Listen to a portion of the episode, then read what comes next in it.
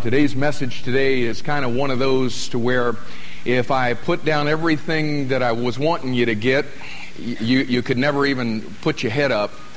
Um, and I don't want you to think, because there's not a lot of little blankies to fill in, that this is not important because really we're coming to a, a, climax on this whole thing that we've been studying from Revelation chapter 14 and verse 4, the middle of the verse, where it talks about this group of people called the 144,000.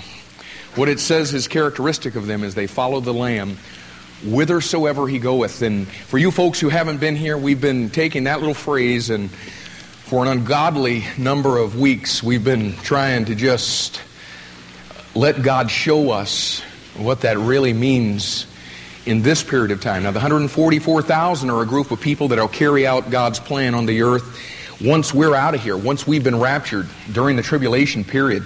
We are right now in the Laodicean church period for you folks who are guests. That's taken from Revelation chapter 3, where God tells us that there's seven periods of church history that will culminate with the rapture of the church.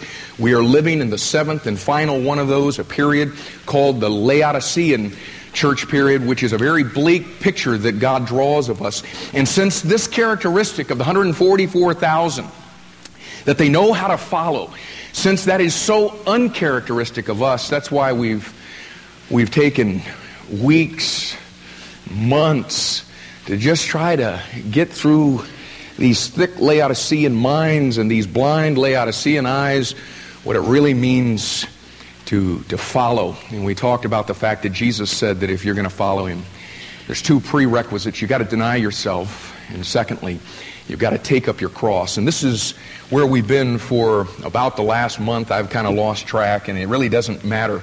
But we've tried to understand biblically what does it mean to actually take up our cross, and as Paul said, be crucified with Christ, and, and, know the fellowship of his suffering, being made conformable unto his death. What does it mean to really die to ourselves?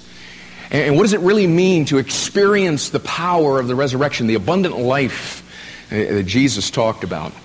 And, and we, have gone through all kinds of things. We, we don't have time to do a long review today, but what we've been looking at for the last several weeks now is a Laodicean prescription for what it's really going to take for us to start living the life that Jesus died to give us. And we all claim, most of us in this room today, 99% of us claim that we have come into a relationship with God through Jesus Christ. We have experienced His death, burial, and resurrection, and it has caused us to be raised to newness of life. But the fact of the matter is, most of us would have to agree that we really have never tapped into the fullness of all that God intended the death, burial, and resurrection of Christ to mean for us. And so we've talked about, as Laodiceans, what is it going to take for us to come to the place that we really do understand and we really have experienced the abundant life that Jesus talked about. And we talked about, first of all, the fact that if we're going to do this, we've got to, first of all, get honest with God. We've got to get honest with God about our real condition before Him. Uh, one of the things that we find in, the, in Revelation chapter 3 about Laodiceans is that what he says is that we're lukewarm. We remain lukewarm because we think that we've got the right balance between hot and cold. And Jesus says, You don't have a good balance there. I wish you were one way or the other. And because you are the way you are, it makes me want to spew you out of my mouth. And, and, and the reason that we remain wretched and miserable and poor and blind and naked, as Jesus said. The reason we remain there is because we think that we're rich and increased with goods and have need of nothing. And, and, what God is trying to show us here is that we've got to buy gold so that we can really be rich. And what we saw from Isaiah chapter 55 is that to come into God's treasure house and buy treasure, the way that you do that is not with money. The way that you do that is with honesty coming before God and saying, God, I'm in desperate need of you. I have nothing whatsoever to offer. And God says, you know what? That's all the price you need right there. I'll, I'll honor that. I'll, I'll, man, I'll step up to the plate when you'll just come and you'll get honest about your condition. So we've talked about getting honest with God and thirsting for that which is, is not ours. And then secondly, we talked about this thing of humbling ourselves before God. You must humble yourself before God. And if you would, turn to Philippians chapter 2 and verse 8. This is where we really saw this, this principle.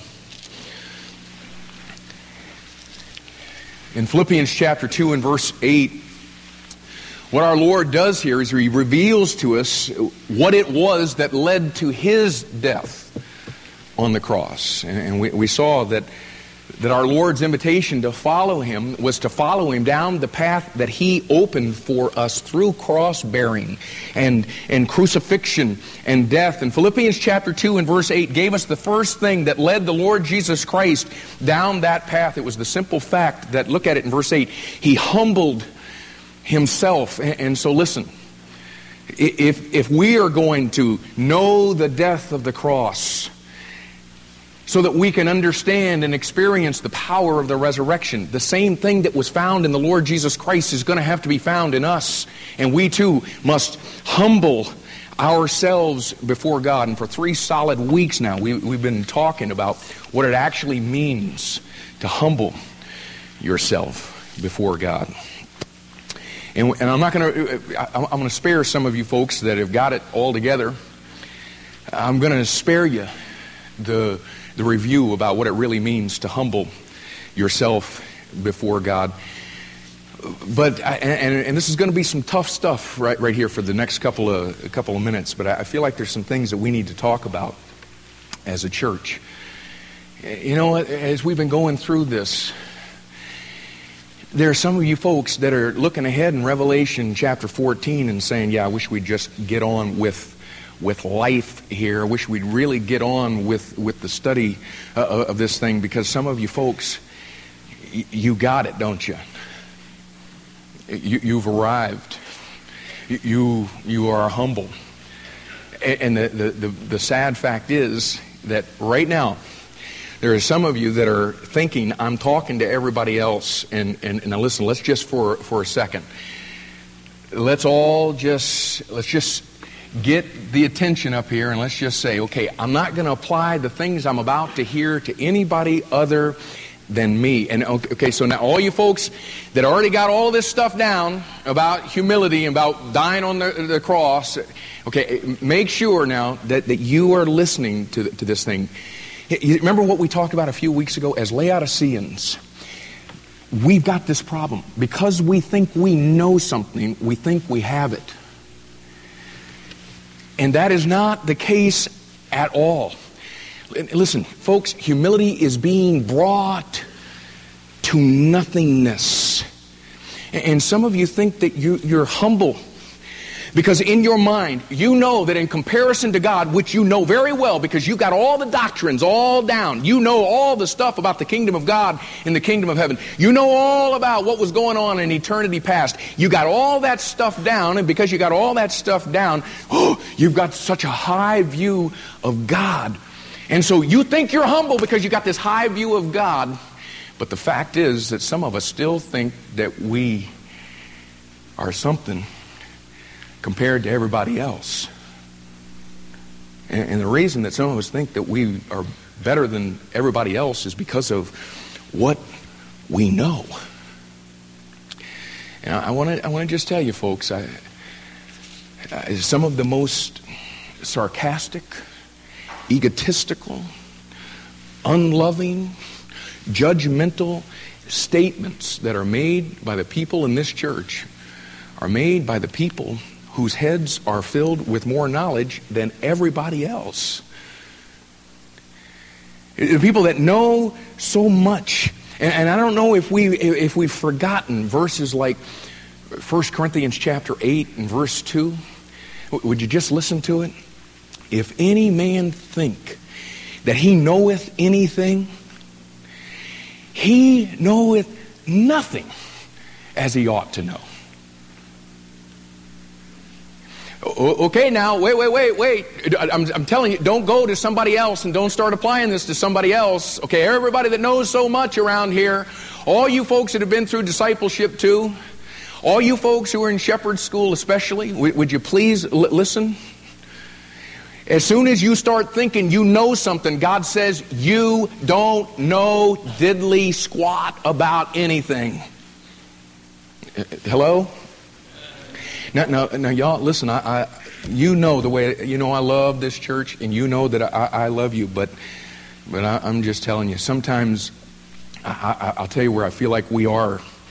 Not, not, not this broad sweeping stroke, I'm just telling you, I, I feel like God's trying to shake us because where I fear that we're going is that we're coming in here Sunday morning, Sunday night, we're learning all of this stuff about the Bible and about God and, and all of these things. And rather than all of this stuff becoming like James chapter 1 talks about, rather than it being a mirror for us to hold up and look at and compare ourselves to the standard of the Word of God. To be quite honest with you, I'm afraid that where we're moving with all of this is that rather than it becoming a mirror, it becomes a picture frame that we walk out and we come out uh, of church with the, these various picture frames of various sizes and shapes uh, uh, on our arm, and we walk around in this church and, and through life holding picture frames up in front of people and saying, Yep, you know what? It's exactly what Pastor Mark was talking about right there. Look at that. Stereotypical right there. And, and we've gotten so wise, haven't we? We've gotten so discerning about people through all of these things that God's been trying to teach us about us. But it's moving us into an arena to where we become judgmental of people and, and we run people down. And, and as Timothy talked about in 1 Timothy chapter 6 and verse 4, we make evil surmisings of people. I mean, we've become the judge and jury because of all of these things that, that we've learned. Uh, folks, do, do you know what do you know what knowledge is for? Do you know why God tells us to get knowledge? In, in Colossians chapter 3, he, he tells us it's so that we can renew our minds. Our minds are renewed in knowledge, and when our mind is renewed, you know what? We start thinking like Christ. And when you begin to think like Christ, you think in terms of loving your brother. Colossians or 1 Corinthians chapter 8 and verse uh, verse 1 it says knowledge puffeth up, but love builds up. Charity edifieth. And, and, and, listen, everybody in the church, I don't care where you are, please li- listen to this. Some of us are getting so wise in our own conceits that we really think that we are some kind of spiritual thing because we have this ability to pick out people's flaws and immediately judge exactly why they act this way. And, and we walk around proud of our ability to discern people. And, and the whole message of this book is we're learning this stuff so that we can apply it to our lives so that we can become like the Lord Jesus Christ. And if the knowledge is really doing what it's supposed to be doing, then what it's going to cause you to do is love your brother which is going to mean that we're going to put on bowels of mercies and kindness and humbleness of mind and meekness and long suffering and forbearance and forgiveness. And above all of these things, charity, which is the bond of perfectness.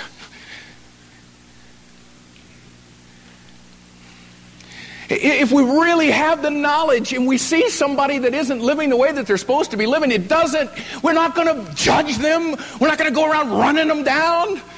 If you love them, you're going to try to get next to them and try to love them out of that trash that they're in. Try to build them up. Jesus said, By this shall all men know that you're my disciples. Not by your knowledge of the deep things of the Word of God, not by the ability that you have to run everybody else down because you can so quickly discern their flaws. No, by this shall all men know that you're my disciples if you love one another. And yet, folks, I'm just telling you, some of us have gotten to the place around here that we put more stock in being knowledgeable than we have in being loving. The characteristic of a true believer, the thing that people can't get over, is not your ability to bust the word. It's your ability to love people the way that Jesus loved people. And you know what? I had to just step back in light of all that we've been through as a church in the last months. And I've just had to ask myself, real honestly, would the testimony of this church be, my, how they know the Word of God? Or, like the early church, their testimony was, my, how they love one another. I, am asking you. I, I, hate to, I hate to admit it, I'm, I'm afraid we, I'm afraid we missed it. And, and yet, some of us are real anxious to get off this, this humility thing because, goodness gracious, and we, we've learned all this crap before. Been there, done that. Eh, can I go? Eh, First Timothy for just a sec? Why don't you go over there? First Timothy chapter 1.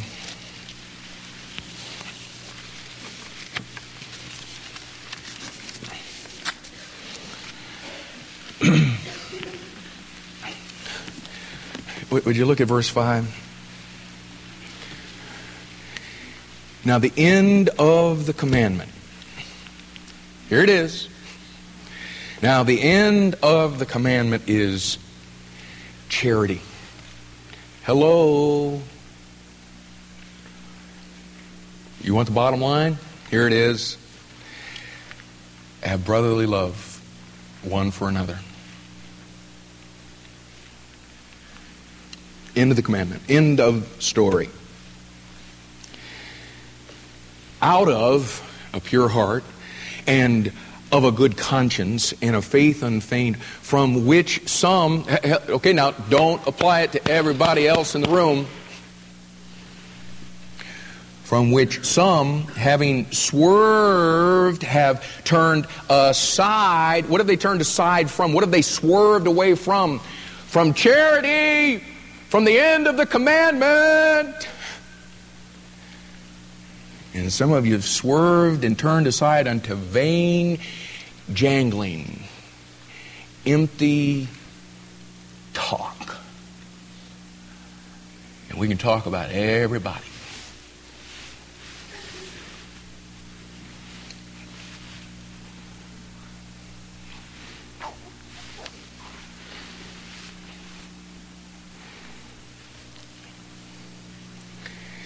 Desiring to be teachers of the law.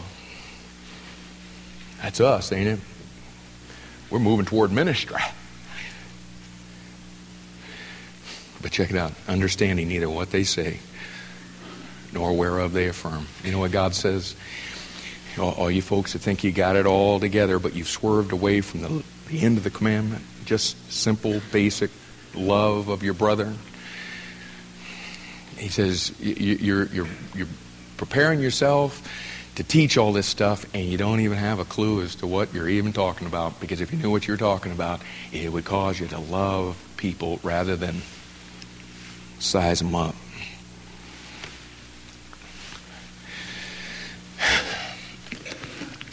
In the book of proverbs chapter 26 and verse 12 it says Seest thou a man wise in his own conceit?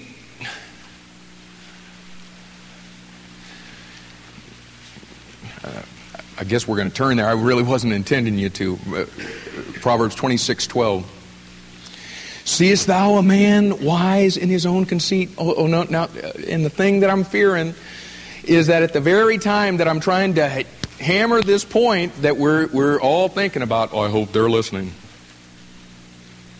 And I'm, I'm telling you, if that's the, the attitude that you have, you, you need to just rewind the tape here and get right back to the beginning. Seest thou a man wise in his own conceit? Look at the rest of it. There is more hope of a fool than of him. God's trying to get us to see that when you think you got it all together and you're so able to view everybody else's problems, He says, you know what? You're worse off than the guy that you're, you're running down. There's more hope of a fool than of him. Don't, don't turn there. Just, just listen to this one. Galatians chapter 6 and verse 3. For if any man think himself to be something when he is nothing, he deceiveth himself.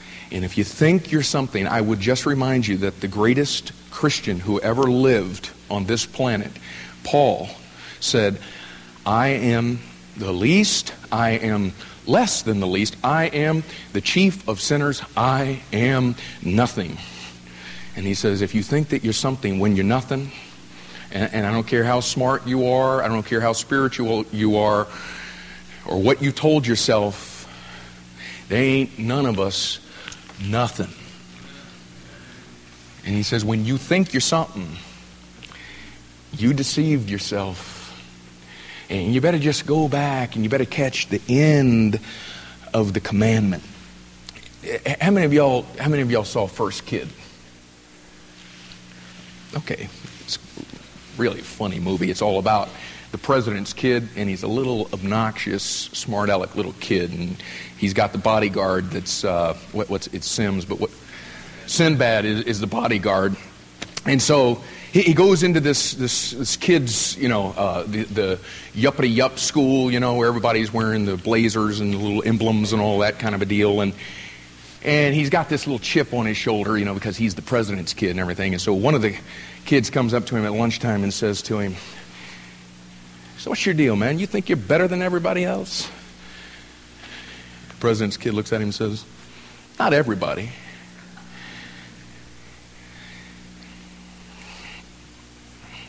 And I'm afraid that's where that's where we are. Well, we are humble before God, but we're not nothing. I think I'm better than those people over there. Well, I'm not better than everybody. Just some folks. And so, and, and you know what? I, I just I, I, had this on my heart this morning. And for you folks who are guests and think we're done, we're a long way from being done. I know this sounds like the end of the message, uh, like the end of the commandment, but we're a long way out from that. But I, am just telling you, I, I, I, don't, I don't want the people that need this the most to miss it because you think you got it. And I'm just telling you, everybody in this church, from the fathead guy standing up here running his mouth every week to the person in the last row of the balcony, every single one of us needs to get honest with God about our condition, and we need to humble ourselves before Him to the place of nothingness. And then this morning we come to the third and final thing that's going to have to be in place if we're ever really going to know the power of his resurrection in our lives that, that comes from taking up our cross and dying to self on that cross. And that is, number three, we must be obedient to God. We, we got to get honest with God. We got to humble ourselves before God, and we must be obedient to God.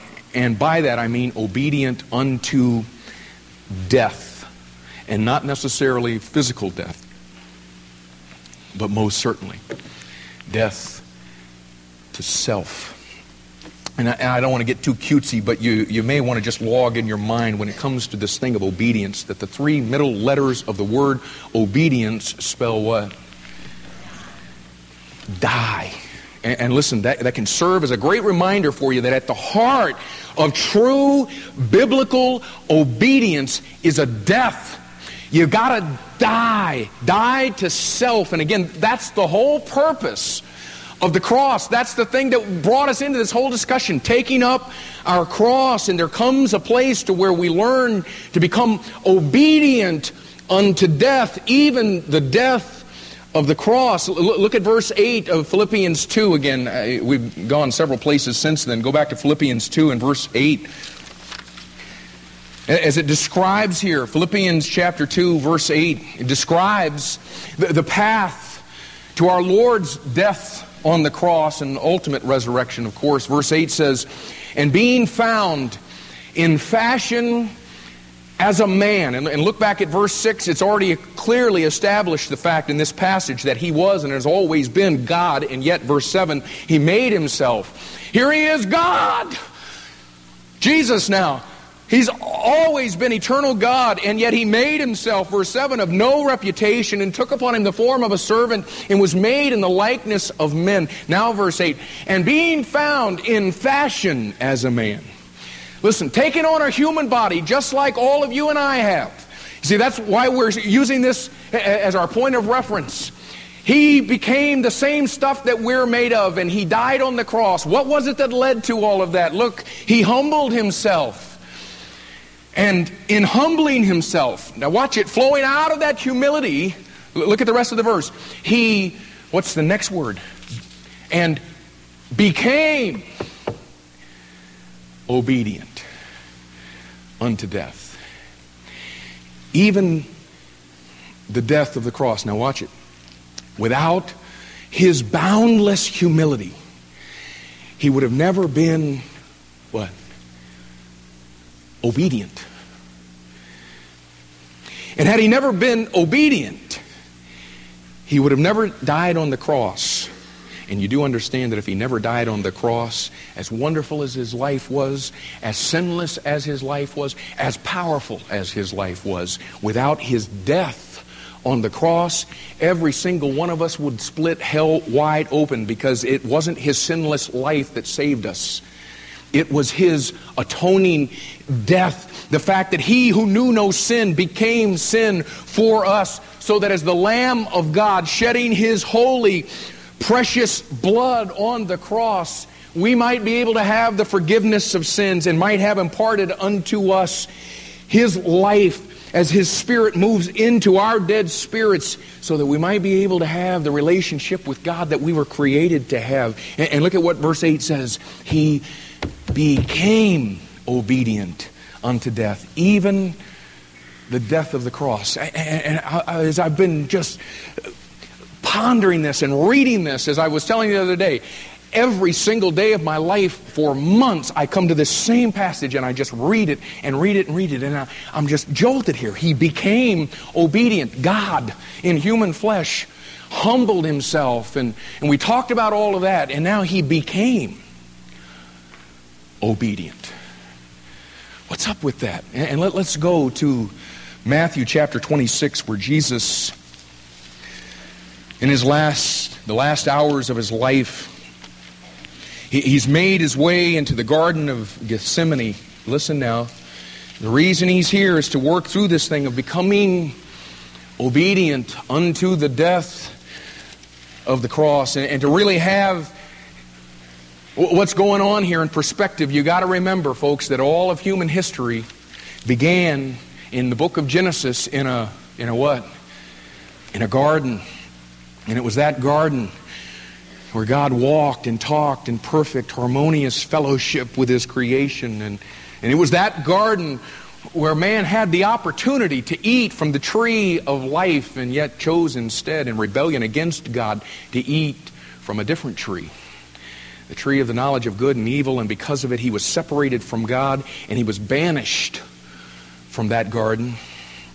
And yet, when you come to the end of the Bible, in the book of Revelation, it ends once again in a garden where once again man is given the opportunity to eat from a tree, the tree of life. But you see, something you got to understand is that we could have never gone from that garden where the Bible begins to this garden over here where the Bible ends without this garden that's tucked right here in the middle of your Bible that the Lord Jesus Christ walks into in Matthew chapter 26 because this garden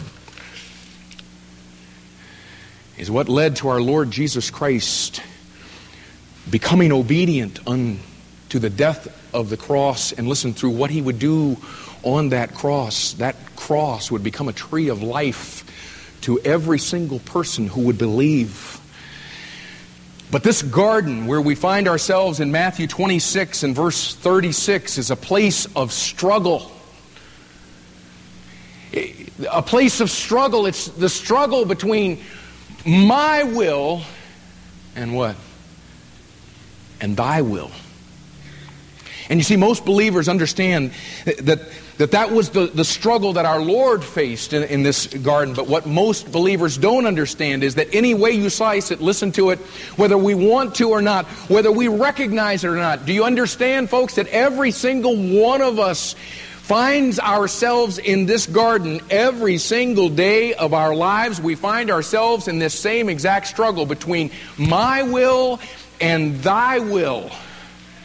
And again, because our Lord was victorious and, and because he chose to become obedient in this garden, because of that, you and I now have eternal life pulsing through our veins, and we have the opportunity of coming into this garden because, listen, before we came to know the Lord Jesus Christ, we didn't even have the ability to choose to do His will. Because of what He did in this garden, we're able to come, but understand, we all come. And we all come to this place of, of a decision between my will and thy will. Watch how this thing comes down here in verse 36. Then cometh Jesus with them unto a place called Gethsemane, the Garden of Gethsemane, and saith unto his disciples, Sit ye here while I go, yon, go and pray yonder. And he took with him Peter and the two sons of Zebedee and began to be sorrowful and very heavy. Then saith he unto them, my soul is exceeding sorrowful, even unto death. Tarry ye here and watch with me. Uh, and you can just imagine the time that he spent with these guys, and now he's pulled these three guys aside and says, Listen, I, have never been through anything like this in my life. I, I'm so sorrowful right now. I feel like I'm literally going to die. And I want to ask you fellas to do something for me. This is the most important thing I've ever asked you. Oh, I've asked you to, do, heal sick people, and I've asked you to raise the dead, and uh, I've asked you to have a part in teaching, and I've, I've asked you to do a lot of things, but never have I asked you to do anything more important than what I'm asking you to do. Would you pray with me? I'm going to go over here and I'm going to pray, but listen, while I'm over there, I'm needing you right now. I'm needing you to pray for me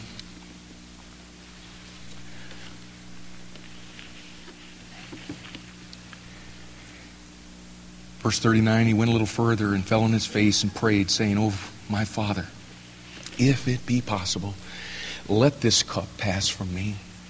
Nevertheless, not as I will, but as thou wilt. And he gets up off of his, his face, and he comes unto the disciples, and findeth them asleep, and saith unto Peter, What? Could you not watch with me one hour? I'm telling you, watch and pray that ye enter not into temptation. The spirit indeed is willing, but the flesh is weak. He went away again the second time and prayed, saying, Oh, my Father, if this cup may not pass away from me except I drink it, thy will be done. And he came and found them asleep again, for their eyes were heavy. And he left them and went away again and prayed the third time, saying the same words. Three times here, our Lord prays that this cup would pass, and I think most of you understand that the, the struggle or the cup that our Lord faced between His will and the will of the Father wasn't His unwillingness or, or fear to die on, on the cross. It, it wasn't that he was, he was wondering whether or not He had enough love in His heart to fulfill the, the, the plan. It, it, wasn't that. You, you, most of you know this. It, it was that He so understood that for the first time in his eternal existence, he was going to have to be separated from the Father because the Father would be forced to turn his back on him. Because, and we talked about this just a little bit earlier, because on that cross, he would not only bear the sins of every human being that would ever live. 2 Corinthians 5.21 says that he would, what? Become sin for us. And three times here, as we've seen, he prays, Father, is there any other way to redeem men to yourself without me being separated from you? Oh, Lord, if, if there could be, that would be my will, Father. And yet, if there is no other way, not my will, but, but thy will be done. And obviously, you know that out of this garden of struggle that we see here that our Lord was in, he became, as Philippians 2 8 says, obedient unto death, even the death of the cross. And now listen, for all of us, for all of us who are, who are ever going to experience the abundant life that Jesus talked about, that, that comes from experiencing the power of his resurrection. Do you understand? That that's going to come and it's going to be a part of our life because we too are daily going to enter into this garden and choose to become obedient unto death, even the death of the cross. I, I, I believe for every person who, who truly desires to be dead indeed unto sin and, and alive unto God through our Lord Jesus Christ, I, I, believe that what God does is He orchestrates the events and circumstances of our lives to put us in this garden here in Matthew 26, where we face the struggle of whether or not we will choose to humble ourselves before Him and be obedient to Him, even unto death, or choose our own way, our own wants, our own will. And, I think that's why our Lord inspired the Apostle Paul to say the things that he did in 2 Corinthians chapter 12. And I'd like for you to turn over there. 2 Corinthians chapter 12. And, and what this chapter is, is where Paul shows us how it is that we also face this garden where we choose to become obedient or not. This is, you see it in the Lord Jesus Christ, and sometimes it's hard for us to, to connect all of that to, to our life. And so he, here's the life of somebody that's just like you and me.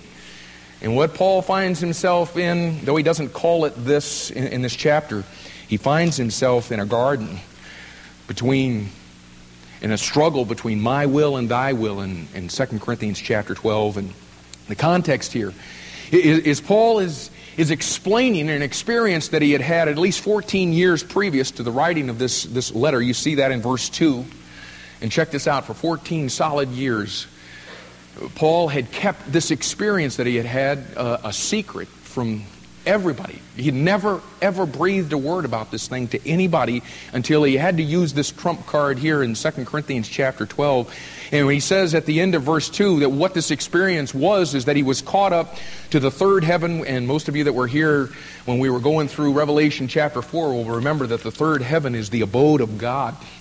Paul is catapulted to the very throne room of God. He explains in verse 4 how that he was, look at it, caught up into paradise and heard unspeakable words which, is, which it is not lawful for a man to utter. And what he's saying here is that, oh my goodness, through the things that I saw and the things that I heard, I mean, they were so absolutely incredible. I mean, it would be against the law for me to even tell you about what I saw. It'd be against the law for me to even tell you what I, what I heard.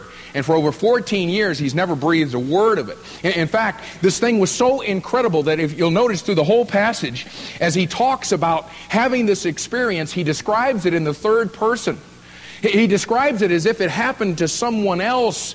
And you know why he does that? Because he didn't want to be held up as some big spiritual cheese because he had this experience. Look, look at the middle of verse 6. He says, But now I forbear lest any man should think of me above that which he seeth me to be, or, to, or, or that he heareth of me. Paul understood and he recognized that there was going to be this major temptation because of this incredible experience that he had. There was going to be this temptation for everybody to hold him up and lift him up. Oh, you know, this guy, do you know what he heard? You know what he saw? And all this kind of stuff. Paul recognized that, but listen, God recognized that potential even more so. And he knew that even though Paul recognized the temptation, there was still going to be something that God was going to have to do to keep Paul's feet on the ground. And again, some of us are so lofty in the experiences that we've had in our knowledge of the Word of God that God's got to do some things to keep our feet on the ground. And look at what he says in, in verse 7 And lest I should be exalted above measure through the abundance of the revelations. So that that wouldn't happen, there was given to me a thorn in the flesh, the messenger of Satan to buffet me. That's what it that's really what it means. That's what it is to buffet, to hit with the fist lest I should be exalted above measure. And let me just tell you, folks, if the Apostle Paul, I mean, if this guy, knowing everything that he knew, experiencing everything that he experienced, if this guy was in danger of being proud and self confident, let me assure you that it's going to be a major temptation for all of us. And like we were talking about earlier, it can very subtly creep into your life and you not even recognize it. So, so make sure that we're all listening as we move into this territory. We all need to be very well aware that the sin of pride lurks around the heart of every single one of us, and there ain't a single person in this room that is so spiritual that you're immune from that thing. In fact, check this out now, and please listen carefully. The more spiritual you get, the closer to God you get, the more surrendered to Him you become, the more this sin is going to become a temptation. In fact, it's the only sin that the closer to God you get, the more it becomes a temptation. In fact, it's more of a temptation for you than the people who aren't living a life that's surrendered to God. You understand that?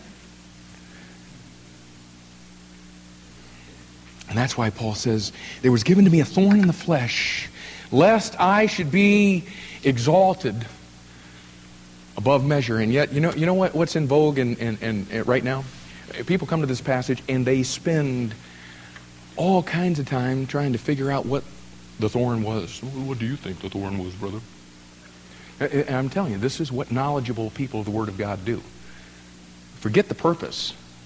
Let's, let's, let's talk for a moment about what do you think this thorn was? Well, in the book of Galatians, it talks about, you know, uh, you see how large a letter I write with my own hands. It must have been he had an eye problem. Uh, I was out in California in my younger days, and uh, on Sunday afternoon, what I used to do, I used to have this little ritual. I'd go out in our little family room, the stereo was out there. I would lay down just to kind of chill my head, and one of the things I loved to do was listen to the, the, the black churches in Los Angeles. You know, they, would be uh, on every Sunday afternoon and so I'm, I'm listening to, to this guy, and he's talking about Paul's thorn in the flesh. The flesh. I mean, I'm just, I'm just dying, you know. So he's working this, and now for centuries. And er, as he's doing this, you know, everybody, yeah, yeah. And you can hear him, man. I'm just, I'm love. Oh, amen, brother. Yeah, yeah, yeah. You know, they're, they're all talking about for centuries. People have debated as to what it was that was Paul's thorn in the flesh. Yeah, yeah. Uh, some have surmised that it was that he was a ugly, ugly fella. and I'm out there by myself. I'm just having a big time. Others have said that it was his the fact that he was short. Others have said that he had an eye problem and his eyes would run and it was just an ugly mess. And uh, all the time they're, they're you know, talking back. And then he says, and the others have said that it was that he had a bald head. and, and, you hear one of the guys in the audience say, Watch yourself.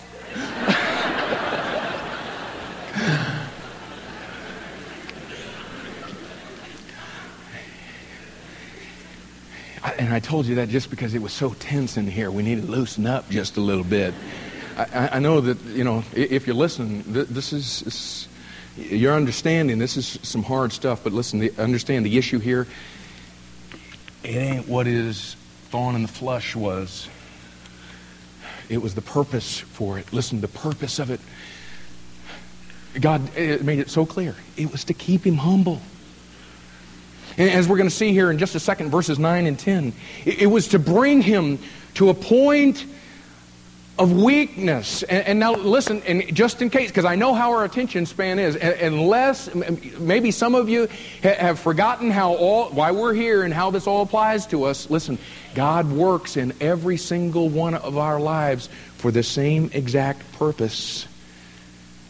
He works in our lives to bring us to the place to where we will choose to humble ourselves and in our humility he gives us the opportunity of choosing whether or not we will obey Him and become obedient unto death, even the death of the cross, or we will choose our will and do our thing and miss the life that comes through dying. So understand now, that's why we're here. We're trying to learn some things about how God works in our life so that we can come to the place of choosing obedience to Him and when God brought this thing into Paul's life, check this out. His first reaction was the same reaction that we would have, a very natural reaction. When God brings this, this humbling and self weakening situation into Paul's life, just like with us, he says in verse 8, For this thing, look at it, I besought the Lord thrice that it might depart from me. You know what he does? He prays that it would be removed. And, and listen, that, that, that's not a bad thing. But oh my goodness, you got to be so careful with this, this, this thing of the flesh because now, for all of you folks who really have been trying to, to learn through everything that we've been talking about for the last several weeks and, and, and months, what's been going on is we've been coming before the Lord. And remember, we talked about becoming doers of the word. And so we've been coming before the, the, the Lord and we've been seeking to humble ourselves before Him. And oh my goodness, the words are all very beautiful. I, I, would love to hear how you've been humbling yourself before God. Man, the words are, are beautiful, the words are right. But for many of us, and I, I, I say this, I know this because I know it in me, and I would just imagine that I probably represent a few people that would be like me. The words of my prayer are all about humbling myself and dying. That, that's the words that I'm saying. But while the words of my prayer are coming off my lips, the real unspoken prayer of my heart is Lord, if it be possible, don't make this too hard. Lord, if it be possible, don't make this too painful. Can y'all just make me feel a little bit? How many of y'all feel like that's what's going on in your heart? Good. Thanks God I didn't want to be out there by myself. Lord, I want to be humble, but I want it my way. I, I want to be humble without being humbled. Isn't it the truth? I, I, I want to be humble, Lord, but oh, listen, would you please keep me from everything that would make me humble?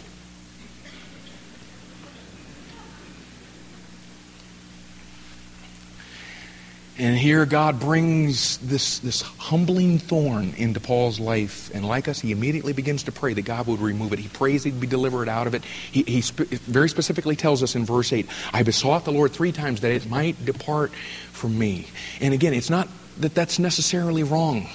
You know, you know what? Sometimes God does allow things to come into our lives just for the purpose of, of bringing us to Him so that we'll just come to Him in prayer. And, and it's not wrong when we're going through those things and we're afflicted to come and ask God to remove it. But please always remember that the real purpose of prayer, this is so important now, the real purpose of prayer isn't to coax God into doing what we want or try to get him to change his mind or to change his will. Listen, the real purpose of prayer is to change, say it, us. It's to change our wills. It's to change our minds. It's to change our wants and to conform our wants into His so that He is glorified. Do you understand, folks? That's the real purpose of prayer. Not to bend God's arm on something, it's so to, to come and say, God, I want you to be glorified. And now I'm bringing these things to you because I don't know exactly how you want to glorify yourself. That's what Jesus said in, in, in, John chapter 14, verse 13. He says, And whatsoever ye shall ask in my name, that will I do. That, here's the purpose, that I'll do whatever you pray, that the Father may be glorified in the Son. That's the purpose of prayer, y'all. The glory of God. And, and now check this out. Just like Jesus did in the garden as he was becoming obedient unto death, Paul does the same exact thing, thing here. And check this out. Just like with the Lord, he prays three times. I'm trying to get you to see it's the same garden. It's between my will and thy will. He prays three specific times that if it would be possible that this cup or this thorn would pass or it would depart. And you may want to note here that when Paul prays, he perseveres in prayer until it's answered. And you may also want to note that when God did answer, the answer wasn't specifically what Paul asked for or even wanted. Because remember, what he wanted is he wanted the thing to be removed. But you see, God knew that to receive the glory from this situation that he wanted to receive, there was something far better for Paul and far more glorifying to himself than removing the thorn. And you know what it was? He, he gives Paul the, the blessed promise of receiving all the grace that he would ever need to bear this thorn every single second of every single minute of every single hour of every single day for the rest of his life. Now, I want to ask you God's going to give you this choice. You got this thorn. This thing is, it's not just like this, you got this little problem. You've got a, you've got a major humiliating situation that's going on in your life.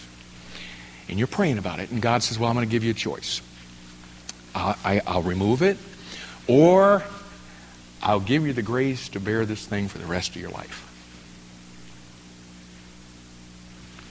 And what would you choose? Can we get honest again? Most of us would probably say, I think I'd rather remove it. Look at verse 9. Paul says, and, and he said unto me, okay, now this is after this is after praying for the third time that it would depart from him. And he said unto me, My grace is sufficient for thee. In other words, no, Paul, I, am not going to remove it. I, have got something a whole lot better than that, Paul. What, what's that? Well, it's called grace. And, and make sure you understand, folks, that God could have just as easily removed the stupid thing as He could give him the grace, right? I mean, it's not like, really like to do this for you, Paul, just don't have the ability. You know what? It'd be a whole lot easier just to remove the thing. I mean, now he's got to do this grace thing every second of every moment of every hour of every day of the rest of his life, you know? I mean, hey, be done with it, man. Just yank that thing. But you got to see in removing it. God couldn't accomplish in Paul's life what Paul himself was wanting to do with his life. You know what Paul wanted to do with his life? He wanted to glorify God. You know what God wanted from Paul's life? He wanted him to glorify him. And God knew if I remove this, it's not going to bring us to that conclusion. And so, God's answer to Paul in verse 9 it isn't the subtraction of Paul's thorn, it's the addition of God's grace to his life to endure and bear the thorn. And watch the reason God tells Paul that he's going to work like this. For, okay, for Here's the reason that I'm going to give you the grace to deal with it rather than just removing it, Paul. For my strength is made perfect in weakness. Listen, you know why Christians are so weak today? It's because we think we're so strong. And as long as I think I've got the, as long as I think I've got the strength to do something, you know what? God's going to let me do it in the strength that I think that I've got. In the strength of the flesh.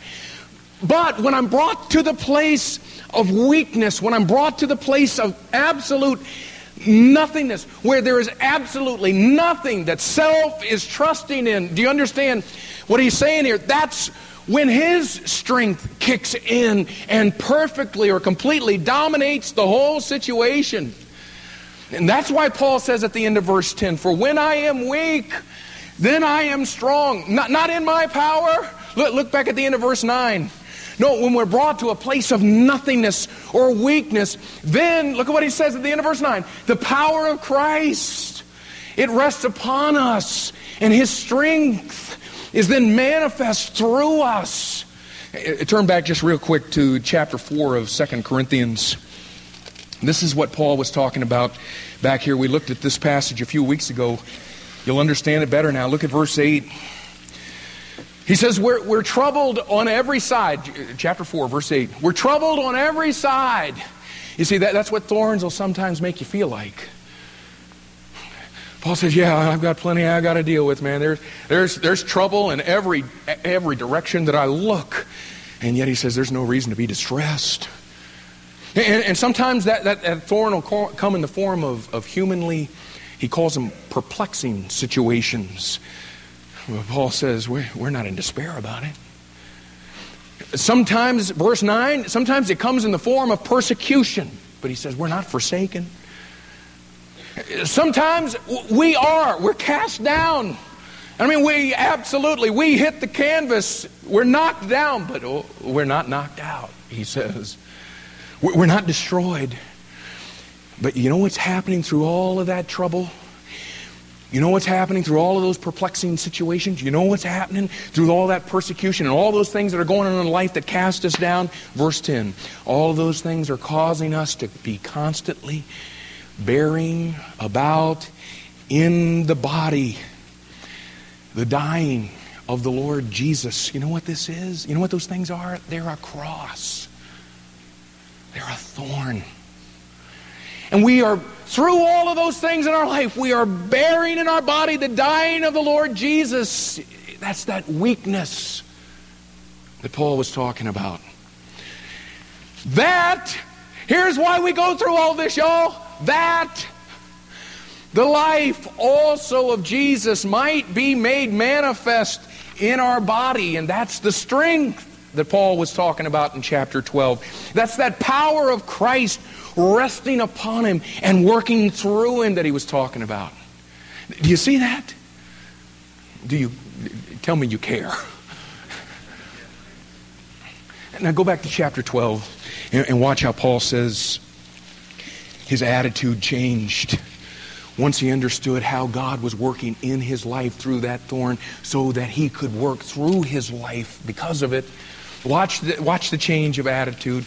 Uh, okay, now God responds to his prayer in verse 9, telling him, Paul, listen, I ain't going to remove it, buddy, but I do want you to know I'm going to walk with you through this thing every step of the way. And listen, the weaker you allow yourself to become, the more of my strength I'll manifest through you.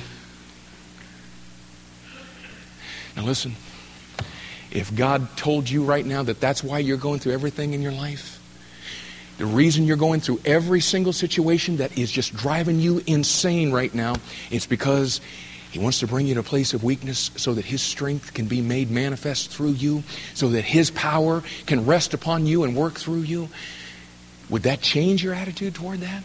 Oh my goodness, watch how it changes Paul's. Look at the middle of verse 9.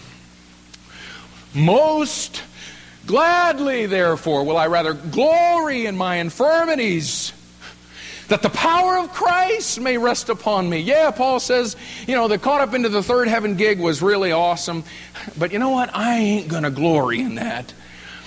The power of Christ is manifest through me because of my infirmities. I've finally figured it out. The power of Christ is on me, not because I had some incredible experience where I was caught up into the third heaven.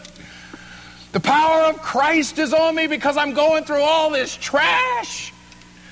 I'm going through all these infirmities. So the power of Christ can be upon me. And check out verse 10. Therefore, I take pleasure in infirmities. Listen, you know what happened to Paul? Because of God's ministry in his life through the thorn. You know what he did? He humbled himself and became obedient unto death, even the death of the cross. The same thing that happened in the garden with the Lord Jesus Christ happened in the life of the apostle Paul in 1 Corinthians chapter 12 and check this out y'all through his obedience in this garden where he struggled between his will and the Father's will, he stopped resisting the thorn and started rejoicing in it. He stopped seeking to escape it and just trying to endure it. And he came to the place to where he actually enjoyed it. And whereas at one time this was the thing that perplexed him, this became the very thing that he took pleasure in. I mean, can you imagine, folks? Listen now. Can you imagine taking pleasure in all the things that bring you to absolute humility and humiliation? You know, it's one thing for us to sit in here and read about it, you know, in the life of Paul when we were sitting here in the big room. But, buddy, it's something else when it's our life and we're out there and we are absolutely, through the things that are going on in our life, we're at, brought to a place of absolute humiliation and saying, wow, I love this. Why? Because we're some screwball people that are sadistic? No. It's because we know why all this stuff happens. We're looking to the end of it rather than what's going on in the middle of it. We're saying, I know what's happening through this, and so I ain't going to get let it freak me out. This is great, man. Look at verse 10 again. Therefore, I take pleasure in infirmities. Infirmities had to do with things that are physical. Physical ailments and sicknesses and diseases and handicaps and deformities. You know what? You can go out of here tonight and, or this morning, have an accident, and that real pretty face you got could be changed for the rest of your life. Bring you to a place to where you're just an uh, unsightly thing. Pleasure? Man, this is great because what it does is it makes me weak. But that's not the cool part the fact that it makes me weak, he kicks in with his power, his strength. So, man, I'll take this. And not just in infirmities, but in reproaches. Reproaches have to do with things that are mental. All the things that people say to us and about us to injure us. But Paul says, you know what, it doesn't take, take me off anymore. In fact, I, I, I take pleasure in it. Next, he says, in necessities, and this has to do with financial things. And, and, and, listen, y'all, God's showing you that, the, that He brings all these things into our lives for what purpose? To humble us, to make us weak. So when we respond in obedience, He can make us strong in His power. And Paul says, man, financial necessities, you know what? They're a great way that God uses to keep me humble. So I take pleasure in them. I'm not moaning and groaning to everybody about what we don't have. Man, I, am I'm, just, I'm just grinning because we're brought to a place of weakness to where we've got to look to Him. I take pleasure in that. Then he says, in persecutions, and this has to do with things that are social. And listen, by the time people chew you up because of the godly life that you live in the midst of this godless generation, and after they have spread all kind of rumors and lies and, and make you look like a jerk, you know what? Society isn't going to have a real high opinion of you. And Paul says, cool. Because, man, does that give God a great opportunity to make himself uh, uh, manifest in, in all of his power. Then he says in verse 10, in distresses, and that has to do with the emotional. That, that's anything and everything else that goes on to try to get you nervous and worried and upset. All that stuff. And so check this out. Paul says all this stuff that goes on in my life, all of this stuff that humanly just just humiliates me. He says, you know what? It doesn't matter what arena it's from, whether it has to do with the physical, the mental, the financial, the social, or the emotional. You know what? I take pleasure in all of it because the weaker those things make me, the stronger Christ's power can be made manifest through me. You say, goodness, man, how, how in the world do you get to this place, man? I was, I was thinking there for a little while that, that maybe I was going to make it on this, this whole thing of experiencing the power of the resurrection. But man, if this is what it's going to take, I'm just not so sure. I'm not about 50 years from being at this place, man. How could Paul have that kind of attitude? You know how? It's one word. And the word's found in verse 9 grace. And Paul had learned some things about grace, and I, I, wanna, I want you to see this because I, I think you'll see this thing the way that, that Paul did here. If you'll learn what he learned about grace, and I think if you'll see what he saw, maybe it might help change your attitude toward this thing. 2 Corinthians chapter 9, just a page or two to your left there. And I'm telling you, y'all, what God does here is He just He just clears off a space and He just throws out this blockbuster of a verse, verse that has to do with grace. And oh my goodness, it is it, it, it'll it'll rock your world if you let it. Paul tells us something here that he had learned about God's grace, and watch what he says. And God is able to make all grace abound toward you, that ye always having all sufficiency in all things may abound to every good work. And you know what? The mistake we make so often, and I read the verse like that for a purpose because that's the way when we're reading our Bible at night to get through our three chapters so we can feel good about ourselves. That's sometimes the way we read verses like that, and what God is not able to take His word and do in us what He's wanting to do. Now, let's go back and let's work it for a second. Uh, look at verse 8, and just look at the first two words for, for a second and God. Okay, now, now listen. It, it doesn't matter what kind of physical, mental, financial, social, or emotional circumstances you find yourself in out there. When you're facing a situation and the odds are stacked against you, you're facing a situation in life that has no human explanation, has no human solution, and you're just absolutely beside yourself. You know what you need to do? Just take every single thing that's going on in your life, make a list of it, and then just add those two words. Just add God to the equation, and I promise you, just by doing that, it'll change the situation, beginning with your attitude. You know what? Our problem is we go through all this stuff that's going on in our life, and we feel like we've been forsaken. And so what we do is we never do what the first two words tell us to do. We never add God into the equation. Paul says, and God, look at it, and God what? Is able. Now, check this out. It's not that, that God might be able in some situations, it's not that God could be able if He jolly well pleases. It's not that God would like to be able in your situation. No, 100 times out of 100, He is able. A thousand times out of a thousand, He is able. He is, check it out, able. He has the ability to do whatever the situation calls for. And He has the ability to enable us to be able to face whatever it is that we're facing. Paul says, and God is able. Watch this now. Not just to provide you, He's able not just to provide you grace, but what? All grace. All the grace you need. All the grace the situation calls for. It's not going to lack one single thing, not for one single second. But check it out. The, the grace He'll give you won't just be all you need. He says that all grace will abound. In other words, there'll be grace in abundance. There'll be more than enough. There'll be more than you need. There'll be enough to spare. It'll abound.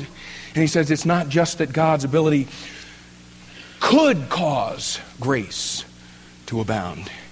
He says he's able to what? To make to make all grace abound. And check it out, not just abound toward the situation. Not just abound toward the circumstances, but toward what? I love this. Toward you.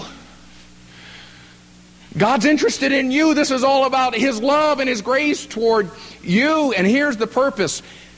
Look at it. That ye, that you'll what? That you'll have sufficiency. Watch now. Not just sufficiency in some things, not just sufficiency in a lot of things, not just sufficiency in most things, but so that you'll have sufficiency in, say it, all things. And, and not just sufficiency in all things, but all sufficiency in all things. And not just all sufficiency in all things, but so that you'll always have all sufficiency in all things. You know, I, I think that just maybe there might be a subtle message that God's trying to get through to us.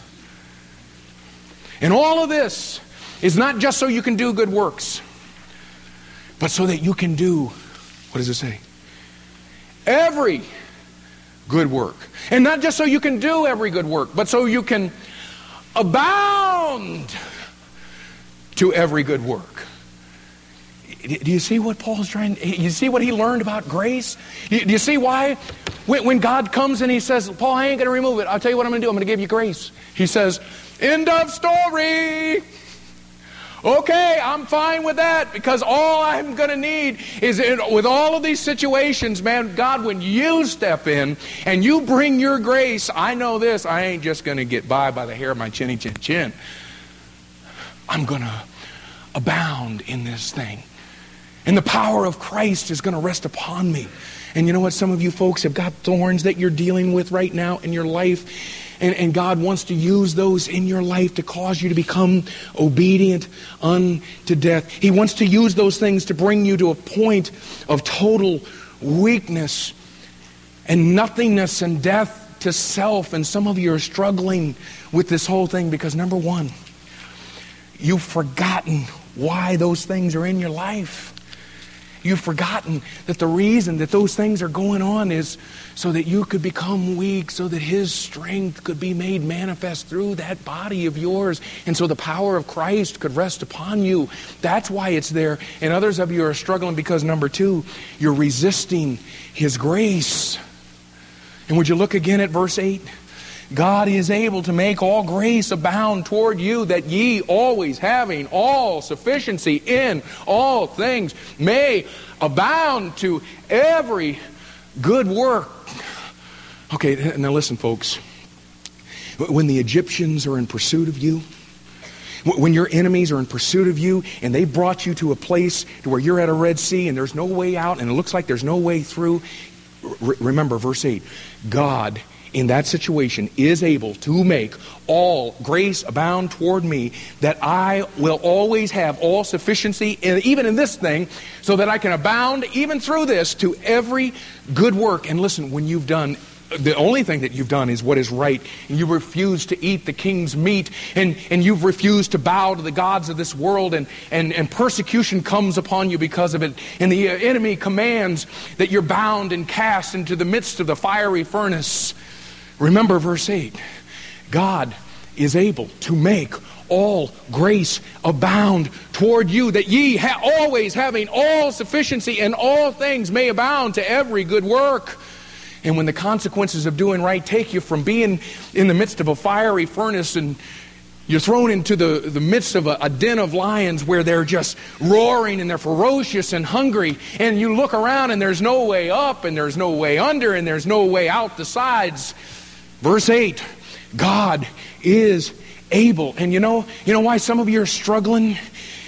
with God's ability. You, you, look at verse 8, God is able, and, and you're look, you're sitting there this morning going, I want to believe this, but I'm really struggling with trusting his ability. You know why? You know why you're struggling? Listen, it's because right now you're in the middle of that Red Sea. It's because you're in the middle of that fiery furnace. It's because you're, you're in, in, in the middle of that lion's den. And, and let me just ask you, now think with me. I know it's getting late. Listen, listen, we're almost done. How did God show his ability at the Red Sea, y'all? I mean, did he just beam them to the other side? No. He parted the waters and he brought them through the Red Sea. And how did God show his ability? In that fiery furnace with those three Hebrew children, did he just yank them out of the thing? No, you know what the Bible says? He got into the fire and he walked with them through it. And because he was walking with them through it, they didn't have a single hair on their body singed, and their body didn't, when they came out, didn't even have the smell of smoke. And how did God show his ability to Daniel in that lion's den? Did he just yank him out of there? Did he just remove the lions? No, you know what it, the Bible says? He sent the angel of the Lord into that den of lions. You know who the angel of the Lord is? It's the Lord Jesus Christ. You know what? Rather than yank him out of there, rather than take the lions out of there, Jesus got down into that den with Daniel all through the night. And he closed the mouth of the lions. Do you get it? God said in 1 Corinthians chapter 10 and verse 13, listen, I'm never going to allow there to be anything that is ever going to come into your life that is going to be more than I'm going to give you the ability to be able to handle that thing. And with that thing that comes into your life, I will make a way of escape so that you will be able to bear it.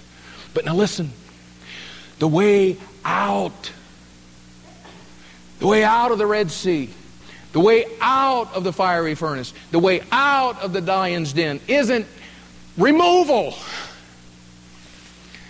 The way of escape is through it. And as you're going through it, Jesus says, I'll give you all the grace you need to handle it to the place to where you will, even in the midst of that thing, abound to every good work.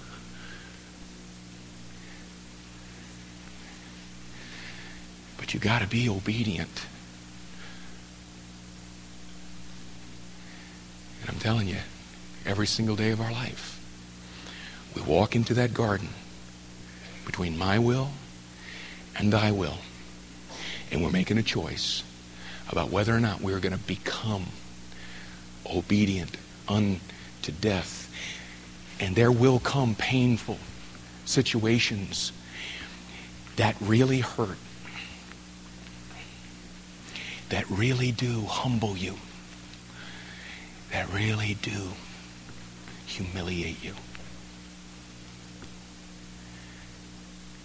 But we're not there alone. And through the weakness that we feel at that moment, if we'll become obedient, you know what'll happen? Self will be crucified. Self will die. And once we've died, hang on, buddy, because you're getting ready to experience something. You know what it is? Bam! The power of the resurrection. The power of Christ rests upon you at that point, and it's no longer you doing all this for God. It's God has got you out of the way, and He's doing it through you. And Paul says, "Oh my goodness, those that experience of being caught up, it, would be it'd be against the law for me to even tell you about what I saw and what I heard. But man, I don't even think about glorying in that anymore." I glory in my infirmities because that's where the power is. Oh. And you know what? I told my wife this morning, I'm going to finish that taking up your cross thing today. But I'm just telling you, I had a pit in my stomach this morning. Because, and I told her, we could go the next year on this. I know that's hard to believe. We could go the next year on, on, on this stuff. And the thing I fear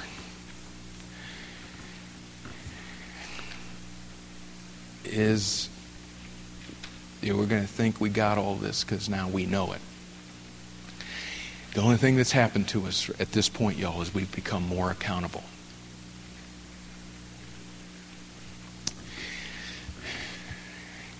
And now we face the choice of the garden of my will and, and thy will. You get honest. with God. Humble yourself before God. Be obedient to God unto death, even the death of the cross. And when you die on that cross and you're put into that grave, He doesn't keep you there. That's when you experience the power of His resurrection. Oh God, would you please help us not to, to leave here today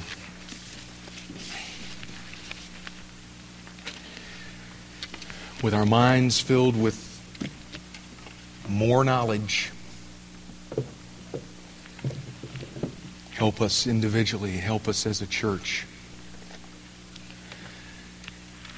Help us to apply these, these truths to, to our life. Oh, Lord, I, I pray that you would help all of us to be that honest before you, to humble ourselves in that way before you, and to be obedient all the way through cross bearing and crucifixion, death and burial.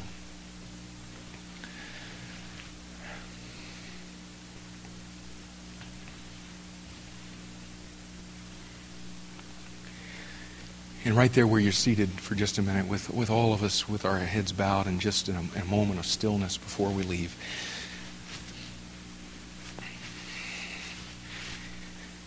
I, I, really think that through this message today, all of us have been left here this morning in a garden. And I think that if we're going to get into this garden make the right choice, the choice of obedience tomorrow, is probably going to begin because we make the right choice now. We, we've been brought this morning, any way you slice it, to a point of obedience. to where we will choose whether we will obey or, or not obey, whether we will choose our way or His way, our will or His will. And why don't you just peel off a little space right now and say, Oh, Father, I want, I want to experience the crucifixion of the cross so that I may know the power of your resurrection. And I choose your way. I choose your will. And in your own words, why don't you just take a minute to tell him that?